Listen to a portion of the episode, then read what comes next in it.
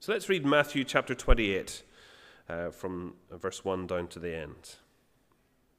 After the Sabbath, at dawn on the first day of the week, Mary Magdalene and the other Mary went to look at the tomb. There was a violent earthquake, for an angel of the Lord came down from heaven and, going to the tomb, rolled back the stone and sat on it. His appearance was like lightning, and his clothes were white as snow. The guards were so afraid of him that they shook and became like dead men. The angel said to the women, Do not be afraid, for I know that you are looking for Jesus, who was crucified. He is not here. He has risen, just as he said. Come and see the place where he lay. Then go quickly and tell his disciples, He has risen from the dead and is going ahead of you into Galilee. There you will see him. Now I have told you. So the women hurried away from the tomb, afraid yet filled with joy, and ran to tell his disciples. Suddenly, Jesus met them. Greetings, he said. They came to him, clasped his feet, and worshipped him. Then Jesus said to them, Do not be afraid. Go and tell my brothers to go to Galilee. There they will see me. While the women were on their way, some of the guards went into the city and reported to the chief priests everything that had happened. When the chief priests had met with the elders and devised a plan, they gave the soldiers a large sum of money, telling them, You are to say, His disciples came during the night and stole him away while we were asleep. If this report gets to the governor, we will satisfy him and keep you out of trouble. So the soldiers took the money and did as they were instructed. And this story has been widely circulated among the Jews to this very day. Then the eleven disciples went to Galilee, to the mountain where Jesus had told them to go.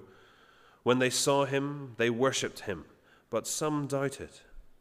Then Jesus came to them and said, All authority in heaven and on earth has been given to me.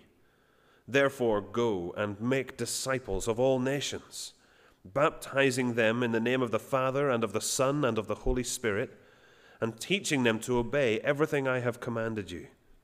And surely I am with you always to the very end of the age.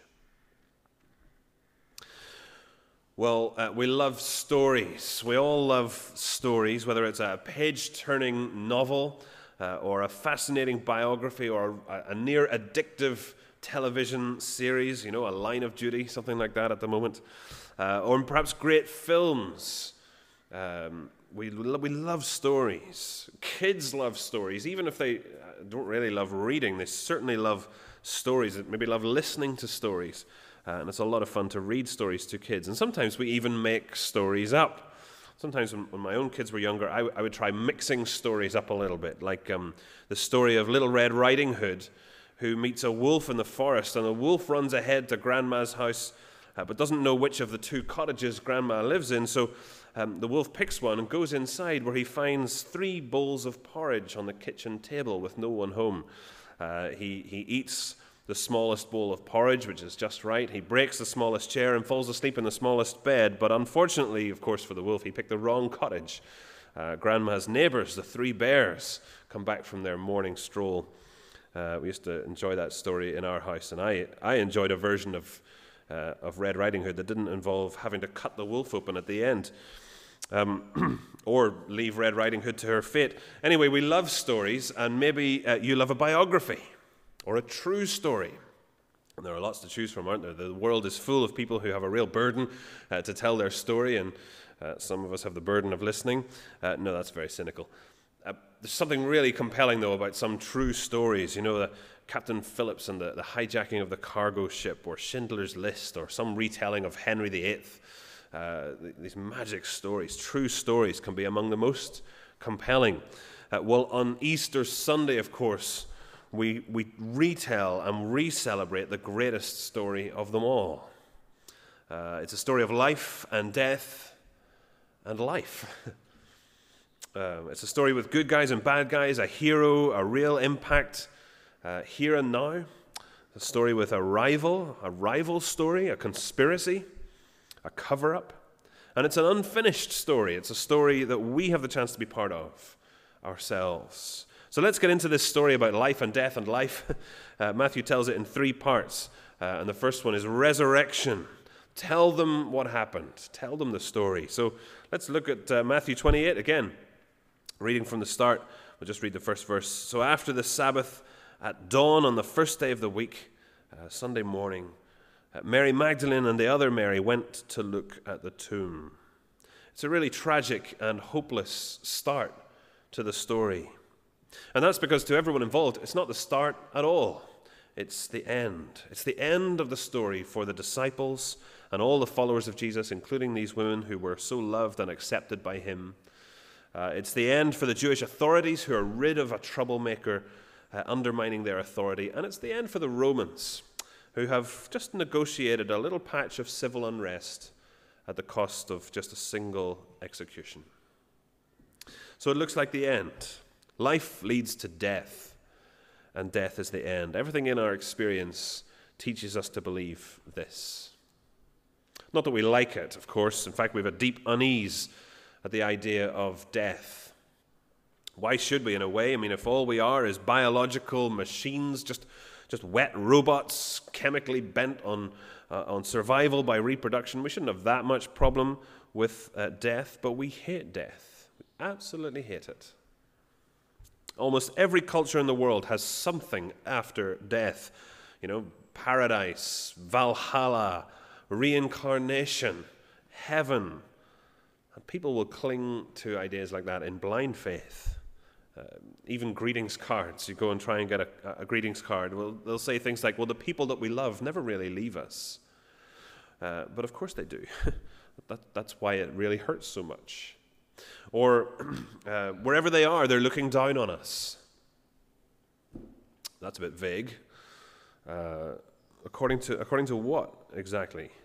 We, see, we have a real problem with death, but life leads to death. That's what we know. That's our world order life, then death.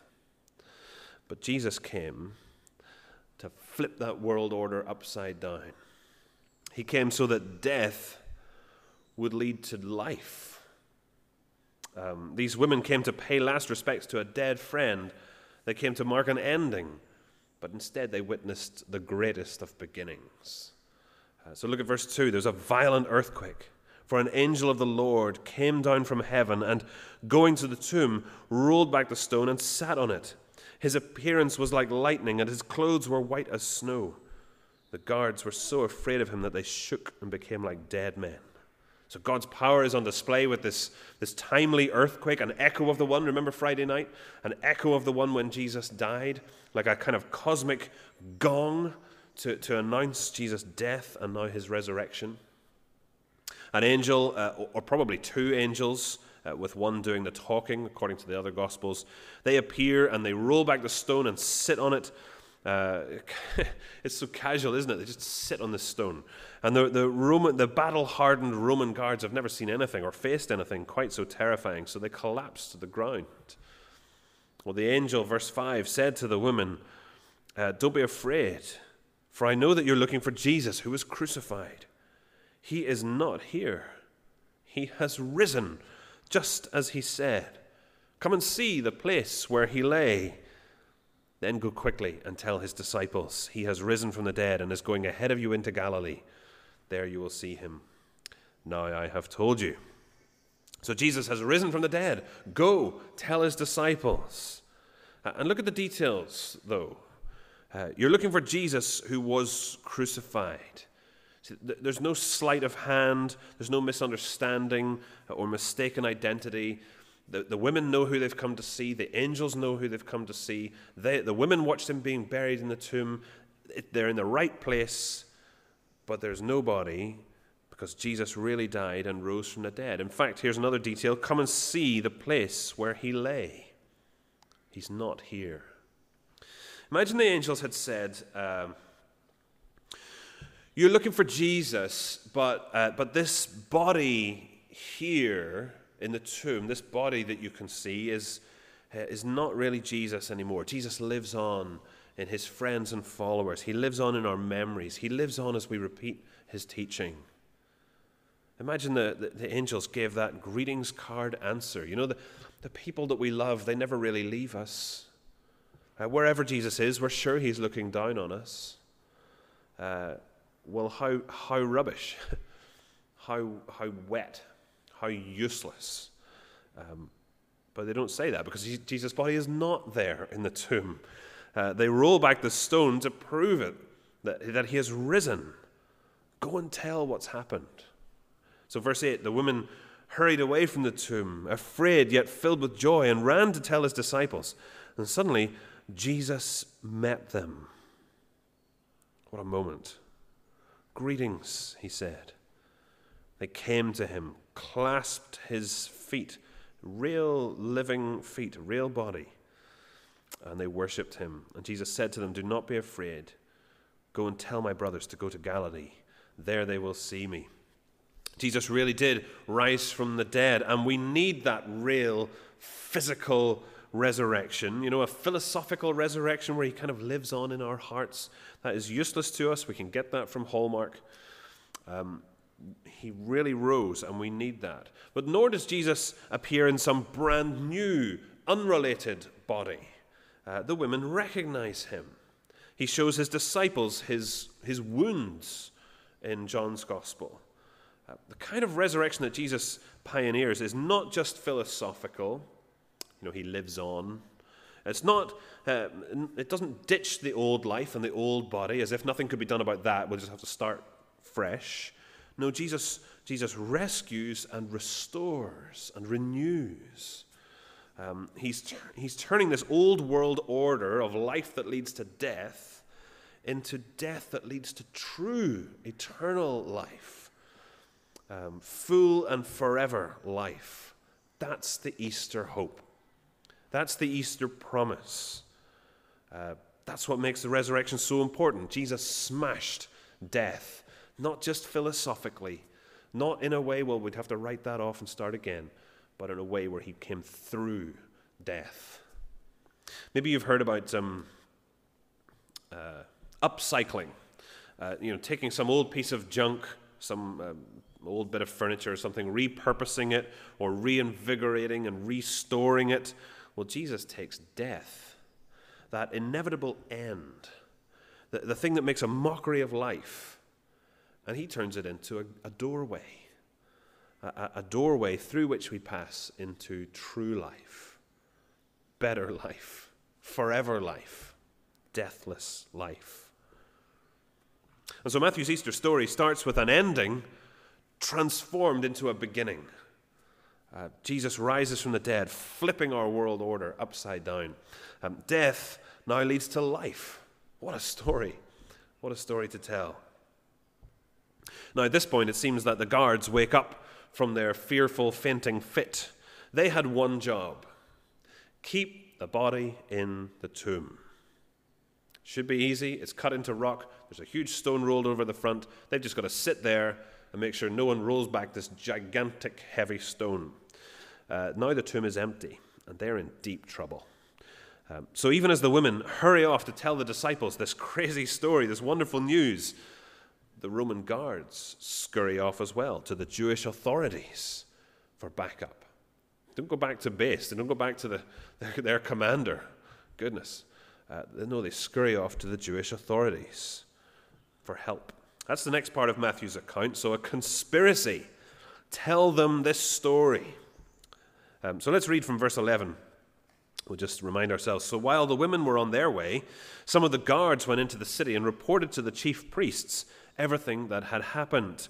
When the chief priests had met with the elders and devised a plan, they gave the soldiers a large sum of money, telling them, You're to say, His disciples came during the night and stole him away while we were asleep. Well, it'd have to be a pretty deep sleep if you're going to roll a massive stone. Anyway, if the, if the governor, if the report gets to the governor, we'll satisfy him and keep you out of trouble. So the soldiers took the money and did as they were instructed. And this story has been widely circulated among the Jews to this very day. It's almost too much, uh, too much irony here for me to cope with.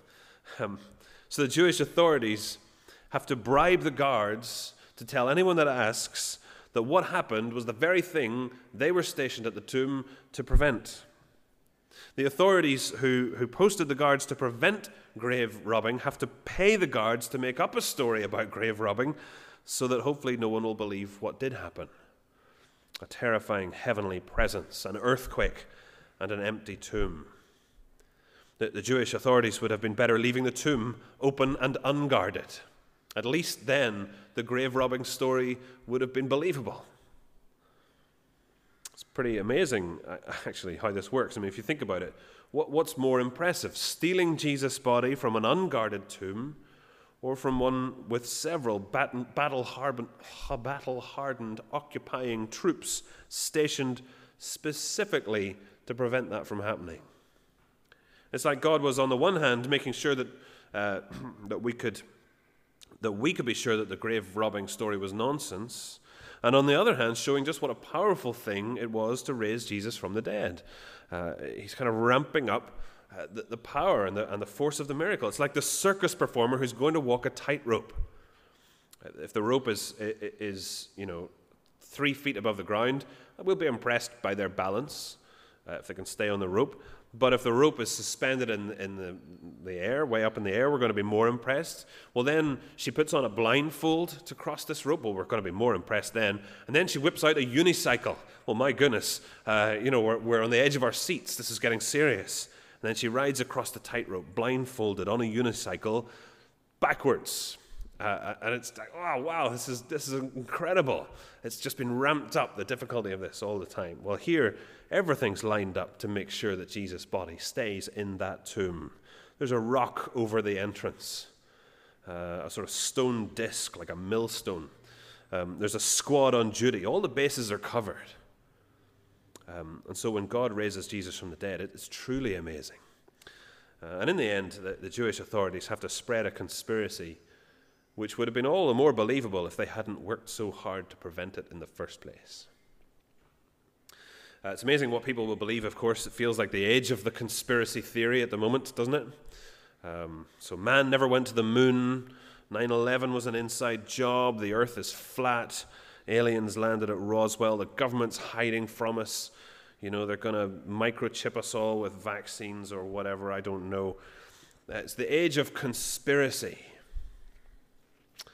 Um, well, this grave robbing conspiracy is crazy. Uh, people will believe what they want to believe, but the evidence for the resurrection is compelling.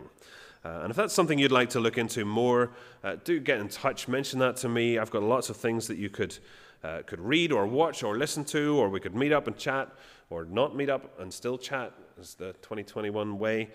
Um, if it's true, this is the defining event in history when the world order of life and then death is flipped upside down, when death becomes a door to life and true hope becomes absolutely real and physical and tangible in the resurrected body of Jesus.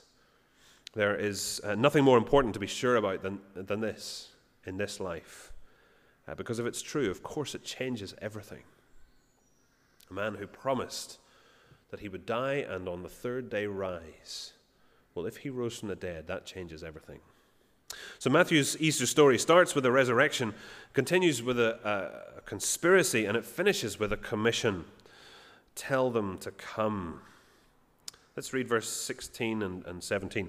So when the 11 disciples, minus Judas now, uh, when the 11, 11, disciples went to Galilee, to the mountain where Jesus had told them to go, uh, when they saw him, they worshipped him, but some doubted. So this might be a reference to, uh, to some outside the core group of 11, maybe some others doubted. I don't think it really reads that way. Uh, it could be that Jesus was still some way off and they, uh, they weren't sure that it was him on his way, or it could be translated, they worshipped, but they doubted. Um, and the word doesn't mean disbelief so much as hesitation. They, they hesitated. So it is a big leap for lifelong Jews, worshippers of one God, Hear, O Israel, the Lord your God is one. Uh, to accept that this man is God in the flesh, God the Son, risen from the dead. They've watched him from a distance being executed, and now this. Well, it's easier to, to imagine any or all of the disciples, both worshipping Jesus as God in the flesh, and still being pretty confused about what, what exactly had happened and wondering if it could all be real. Um, and you know, you don't have to get rid of all your doubts to be a Christian. In fact, when I meet people who have no doubts about anything, there's something wrong there, isn't there? Um, we take Jesus at his word that he rescues and restores uh, restores us to right relationship with God. We take him at his word that he will raise us to new life in his new creation. But that doesn't mean we have all the answers uh, to every question from day one of our Christian lives. Uh, one of the things that's so helpful about, about belonging to a church is, is talking to people who've been Christians for a long, long time. They've been through uh, patches of doubts and difficulties and dry times. Uh, but over time, the truth about Jesus has been borne out in their experience. They've come to know him more and more. They've seen answers to prayer. They can hang in there uh, through times of doubt. And if you're one of those long time believers, um, why not pray and look for ways to encourage your little brothers and sisters uh, in the faith?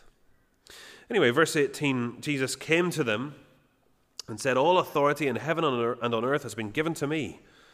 Therefore, go and make disciples of all nations, of all the earth, uh, baptizing them in the name of the Father and of the Son and of the Holy Spirit, and teaching them to obey everything I've commanded you. And surely I am with you always, to the very end of the age. All authority had been given to Jesus, the man who is God in the flesh. The authority uh, was his in eternity as God the Son, but now it applies to Jesus of Nazareth, the risen King. Uh, and the sense of, the word is that Jesus had absolute control and power and jurisdiction over the whole world. And we see that uh, in Acts, don't we? Uh, as he builds his church despite all opposition. Uh, and the task that this risen king gives to spread his authority and his rule throughout the world. Um, King Jesus sends his followers to spread his rule throughout the nations by making more and more disciples from those nations. Disciples who identify with Jesus in baptism uh, and who commit to his rule in their lives. Uh, verse 19, baptizing them and teaching them to obey. In baptism, we go down into the water just like Jesus went down into death. That's how we identify with him. But also, we come up out of the water uh, just like Jesus came up out of death in resurrection and life. Um, the old me, the, the, me that lived the way I wanted and I decided, dies. And the new me, uh, who's alive only because of being united to Jesus and who lives now for Jesus, that new me is alive in its place. The old is gone the new has come. I'm a new creation. So we identify physically with Jesus in our baptism, which symbolizes what's happened to us spiritually as the old me dies and the new me is made alive, united to Jesus. And then we identify with other subjects of King Jesus, uh, his new community, the church. Uh, that's why baptism is tied to, to membership of the church, uh, baptizing them and teaching them to obey. The rule of Jesus is seen as people come to him and are governed by him, submitting to him and obeying him as our king. And Jesus says, I am with you always to the very end of the age. Jesus will be with his disciple making disciples. Uh, not only to the end of their lives, to the end of the lives of these 11, uh, these 11 guys, but to the end of the age until he returns. Jesus is with them. He is with all of his disciple making disciples who will come after them until he comes again. He is with us. He's with us. And so, Matthew's gospel, that uh, as we saw uh, back at Christmas, it feels like a long time ago, it began with uh, the announcement to Mary that her baby is Emmanuel, God with us. Well, Matthew's gospel now ends at Easter with a promise that that same God in the flesh will continue to be with us until he at last is with us and we are with him. Uh, well, so what? Well, we are part of this commission. We're to be baptized into him. We are to be his disciples, literally learners, uh, sitting at the feet of Jesus, learning all the time what it means to follow and submit to him. Uh, for some people, that's, that's a posture that's strange to us submission and, and learning and obedience and teachability. Perhaps in your life, you're the leader, you're the, you know, you're the boss. Uh, perhaps submitting and listening to Jesus is an unusual posture for, for you, but that's how we should be.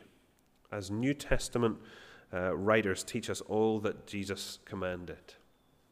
And we're to be disciple making disciples, looking to, uh, to extend the kingdom and the rule of Jesus by calling people to come to him as well.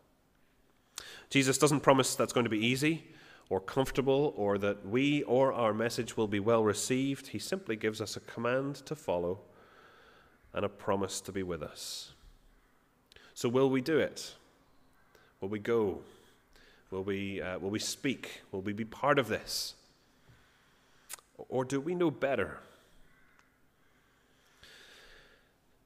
He doesn't promise ease or comfort or a good reception, but he does promise to be with us. He is with us, and not in the hallmark way where those we love never really leave us. Jesus is with us for real.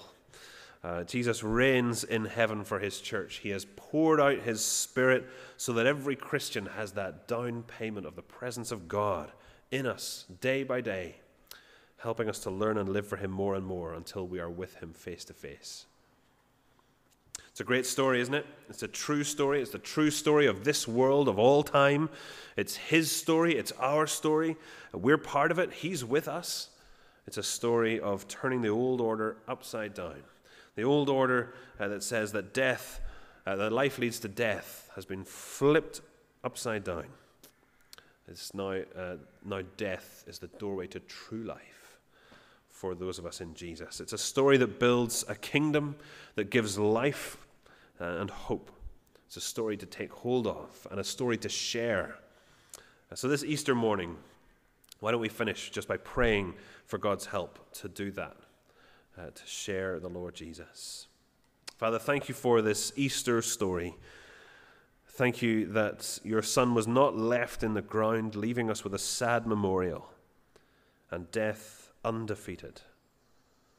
Thank you that he doesn't live on in some philosophical way, but as a real, living man and king, reigning over your kingdom and over this world. Father, please help us where we may have doubts or hesitation to look to him. And where our faith wavers, we will find him faithful. Help us to be those who learn and who put into practice all that the apostles have taught us Give us the conviction and the courage to be disciple making disciples, extending the rule of Jesus not only in our own lives um, and in our church community, but in our families and our friendship circles and into the world at large. Uh, this very prospect fills us with, with apprehension, Father, we admit, but the true story trumps all stories, and um, Jesus is with us by his Spirit now and until our work is done. So, Father, yes, give us conviction and courage to live and to share His story for His glory and His kingdom. And we pray, Almighty God, who called your church to bear witness that you were in Christ, reconciling the world to yourself, help us to proclaim the good news of your love, that all who hear it may be drawn to you through him who was lifted up on the cross and who rose to reign with you in the unity of the Holy Spirit, one God, now and forever. Amen.